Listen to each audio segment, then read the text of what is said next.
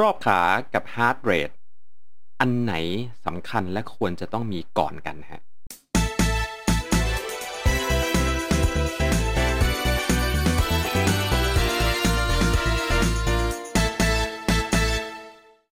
วัสดีครับผมกลับมาพบกันอีกหนึ่งรอบ Cycling Hub Thailand วันนี้เป็นอีกหนึ่งคำถามที่มีคนส่งเข้ามาหลังบ้านครับผม ว่าระหว่างที่จะเลือกซื้ออุปกรณ์ heart rate กับไมค์ที่วัดรอบขาได้ เขาจะเลือกอย่างไรก่อนฮะ สำหรับเพื่อนๆที่ฟังกันอยู่นะครับ ก่อนเข้าเนื้อหาก็ลองคอมเมนต์กันข้างล่างเลยครับผม ระหว่างรอบขาแล้วก็ฮาร์ดเรทจะเลือกเอาอันไหนอย่างไรมาก่อนดี และก็เพราะอะไรครับ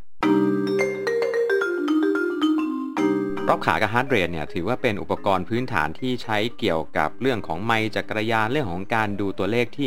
ทุกๆ คนน่าจะต้องมีเป็นอันดับแรก ๆ ของจักรยานหลังจากที่มีไมเลยนะฮะเผลอๆตอนที่เลือกซื้อไมค์เนี่ยก็จะเลือกเรียบร้อยแล้วล่ะครับ ผมว่าจะใช้ไมค์ในรูปแบบไหน ทีนี้เรามาดูกันก่อนครับว่ารอบขาแล้วก็ heart rate จริง ๆ แล้วเนี่ยมันคืออะไรกันแน่ครับผมหน้าที่หลักๆ ของไมจักรยานจริง ๆ แล้วคือ มันคืออุปกรณ์ในการนำเสนอข้อมูลให้เราได้ดูระหว่าง และรวมถึงนะฮะสามารถส่งข้อมูลเก็บเอาไว้ในระบบ และดูเพื่อวิเคราะห์การปั่นย้อนหลังได้ด้วยนั่นเองมีหนำซ้ำถ้าเกิดเป็นอุปกรณ์บางตัวหลาย ๆ ตัวนะครับ มันสามารถช่วยเป็นอุปกรณ์ในการควบคุมการปั่น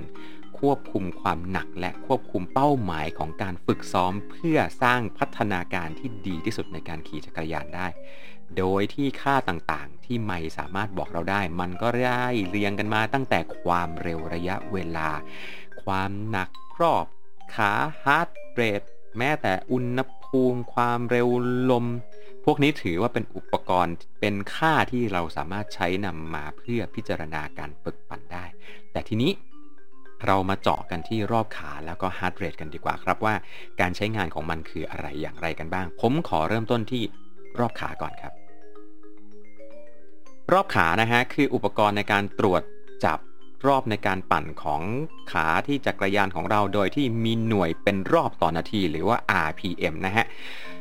โดยส่วนใหญ่แล้วเนี่ยในการฝึกปั่นโดยทั่วๆไป ก็จะมีการระบุรอบขาที่ใช้มาด้วย เพราะอะไรครับผม เพราะว่ารอบขาที่แตกต่างกันนะครับ ส่งผลกับเรื่องของระบบพลังงานและการตอบสนองของร่างกายที่แตกต่างกันไปด้วย ยกตัวอย่างเช่นนะฮะ ปั่นที่ความเร็ว 25 หรือที่ต่างเป็นวัตต์ก็ 150 วัตต์ เท่าเดิมเป๊ะๆเลยนะครับ ผมการปั่นที่รอบขา 60 รอบต่อนาที กับรอบขา 110 รอบต่อนาที ร่างกายมีระบบการทำงานภายในที่แตกต่างกัน ซึ่งส่งผลสะท้อนออกมาเป็น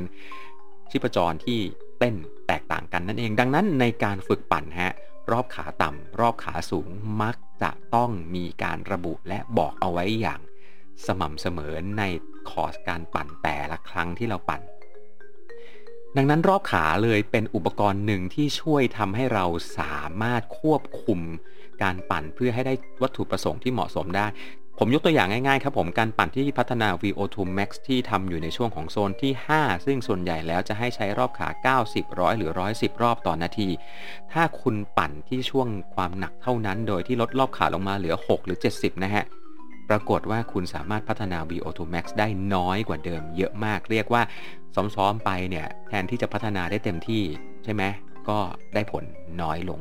ในทางกลับกันครับผมการฝึกเพื่อจะเพิ่มความสามารถในการไต่เขา เช่น พวกบิ๊กเกียร์พวกปั่นไฮทอกนะฮะก็คือรอบขาต่ำๆเกียร์หนักหน่อย ช่วยพัฒนากล้ามเนื้อยืดหดตัวช้า พวกนี้ ถ้าเราเอาสูตรการซ้อมแบบนี้ ซึ่งส่วนใหญ่ก็จะให้ปั่นที่ช่วงโซน 3 หรือโซน 4 นะฮะ มาปั่นที่รอบขาสูงๆ ก็ได้ประโยชน์น้อยลงตามไปด้วย เหมือนกันเลยฮะ ดังนั้นรอบขามีหน้าที่ในการช่วยควบคุมโซนในการปั่น ให้การปั่นมันอยู่ในเกณฑ์ที่เราต้องการเพื่อพัฒนานั่นเองครับผม ทีนี้มาดูกันที่ heart rate บ้างฮะ heart rate เนี่ยการใช้งานโดยทั่วๆไปของมันก็คือการตรวจจับชีพจร และเอาชีพจรมาแสดงผลให้เราดูเป็นจำนวนครั้งที่หัวใจเต้นต่อนาทีเหมือนกัน BPM หรือ beats per minute นะฮะ ผมชอบเรียกว่ากี่ตุ๊บต่อนาทีครับผม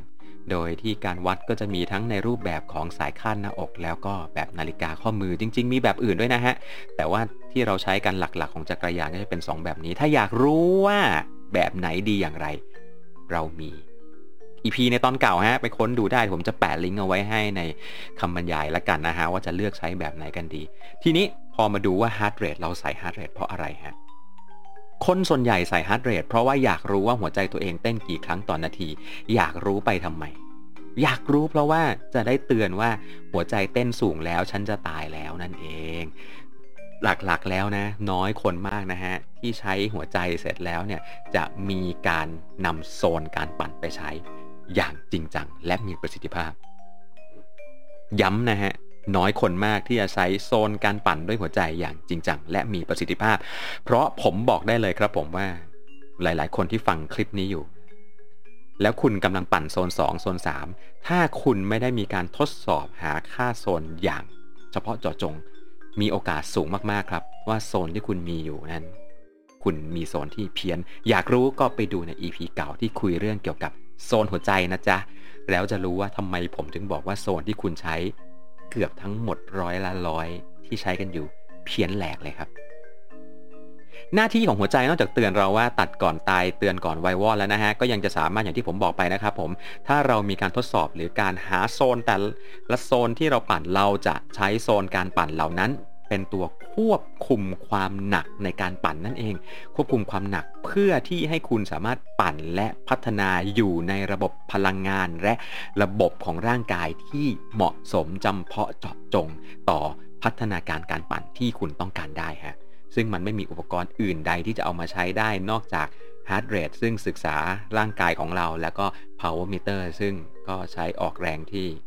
ค่ากำลังที่เราออกแรงนะ ซึ่งยังไม่พูดถึงรอบนี้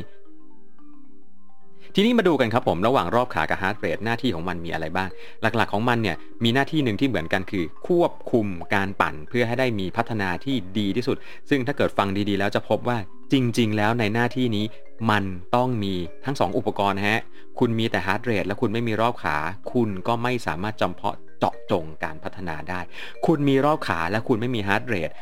คุณจะแน่ใจได้ยังไงว่าน้ำหนักที่คุณปั่นนั้น มันเป็นน้ำหนักความหนักที่เหมาะสมกับโซนที่ออกมา ออกแบบมาให้ขี่หรือไม่นะฮะแต่ในอีกด้านหนึ่งครับผมการใช้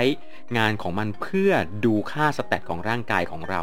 ในเรื่องของการดูหัวใจหลังจากปั่น ในเรื่องของการตัดก่อนตายเตือนก่อนวายวอดก็ตามheart rate มีข้อดีในตรงนี้ฮะ หลายๆ คนที่ใส่ heart rate ไม่ได้สนใจหรอกครับว่าปั่นอยู่ที่โซนอะไร แต่ปั่นเสร็จแล้วมาดูว่าวันนี้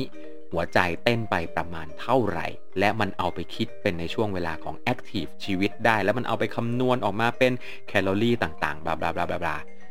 ซึ่งข้อนี้เองฮะ ที่เป็นข้อที่ทำให้ heart rate ดูมีความสำคัญมากกว่ารอบขา ดังนั้นสรุปในตอนท้ายให้เลยครับว่า รอบขานะครับ มีความสำคัญในแง่ของการเอาข้อมูลเฉพาะจำเพาะเจาะจงเพื่อนำไปพัฒนา แต่ heart rate ฮะเป็นการเก็บข้อมูลเกี่ยวกับร่างกาย ที่สามารถเอาไปพิจารณาค่าอื่นๆ ต่อไปได้ไม่ใช่เฉพาะแค่เรื่องของการฝึกซ้อมและพัฒนาเท่านั้น อย่างไรก็ตามครับผมไม่ว่ารอบขาแล้วก็ heart rate เเป็นกระบวนการใช้ที่ถือว่ามีความแม่นยำในระดับหนึ่งเท่านั้นนะฮะ ค่าที่สุดใหญ่แล้วเนี่ยใช้กันอย่างชัดเจนที่สุดก็จะมีอีกค่าหนึ่งก็คือค่าของ power หรือค่าของวัตต์นั่นเอง แล้วก็ไม่ว่าจะเป็นวัตต์ไม่ว่าจะเป็น heart rate และไม่ว่าจะเป็นรอบขา ถ้าหากว่าช่วงโซนที่คุณมีอยู่ ไม่ใช่ช่วงโซนที่ได้รับการทดสอบมาอย่างเฉพาะเจาะจงแล้ว โอกาสที่คุณจะมีโซนที่เพี้ยนและไม่ตรงก็มีสูงมากๆ เช่นกันนะ ดังนั้นอุปกรณ์เหล่านี้มีเอาไว้ ก็ต้องใช้งานอย่างเหมาะสมและถูกวิธีด้วย ถึงจะเรียกว่าคุ้มค่าที่สุดฮะของที่ดีที่สุดคือของที่เราสามารถใช้งานมันได้และคุ้มค่าที่สุด ส่วนของที่ซื้อมาแล้วใช้งานได้ไม่คุ้มก็เรียกว่าก็ก็แพงนะครับ อันนี้อยู่ที่แต่ละคนนะฮะ บางคนอาจจะติดมาแล้วก็ติดเท่ๆ สนุกสนุกให้จะได้มีเลขเอาไว้ดูขิงกัน ซึ่งก็ไม่ได้ผิดอะไร เดี๋ยวผมจะมาเล่าในตอนต่อไปครับว่า เราจะติดวัดอย่างไร และใช้งานวัดอย่างไรดี ให้สนุกโดยที่ไม่ต้องไปยุ่งสนใจโซนการฝึกซ้อมกันเลยฮะสำหรับวันนี้ก็ร่ำลากันไปแต่เพียงเท่านี้นะฮะ สาระง่ายๆ เกี่ยวกับจักรยานที่ทำมาให้ติดตามกันไม่ว่าจะเป็น ช่องทาง Podcast Spotify Apple Podcast หรือว่า YouTube ที่ชมกันอยู่นี่เองฝากกดไลค์ฝากกดแชร์ให้เพื่อนได้เห็นฝากกด Subscribe แล้วกดกระดิ่งกันเอาไว้ด้วยนะครับ จะได้มาพบกันทุกๆ ครั้งที่เราอัปเดต EP ใหม่ๆ ออกมาสำหรับวันนี้ร่ำลากันไปแต่เพียงเท่านี้ก่อนครับผม สวัสดีครับ อย่าลืมขี่จักรยานให้สนุกแล้วก็ปลอดภัย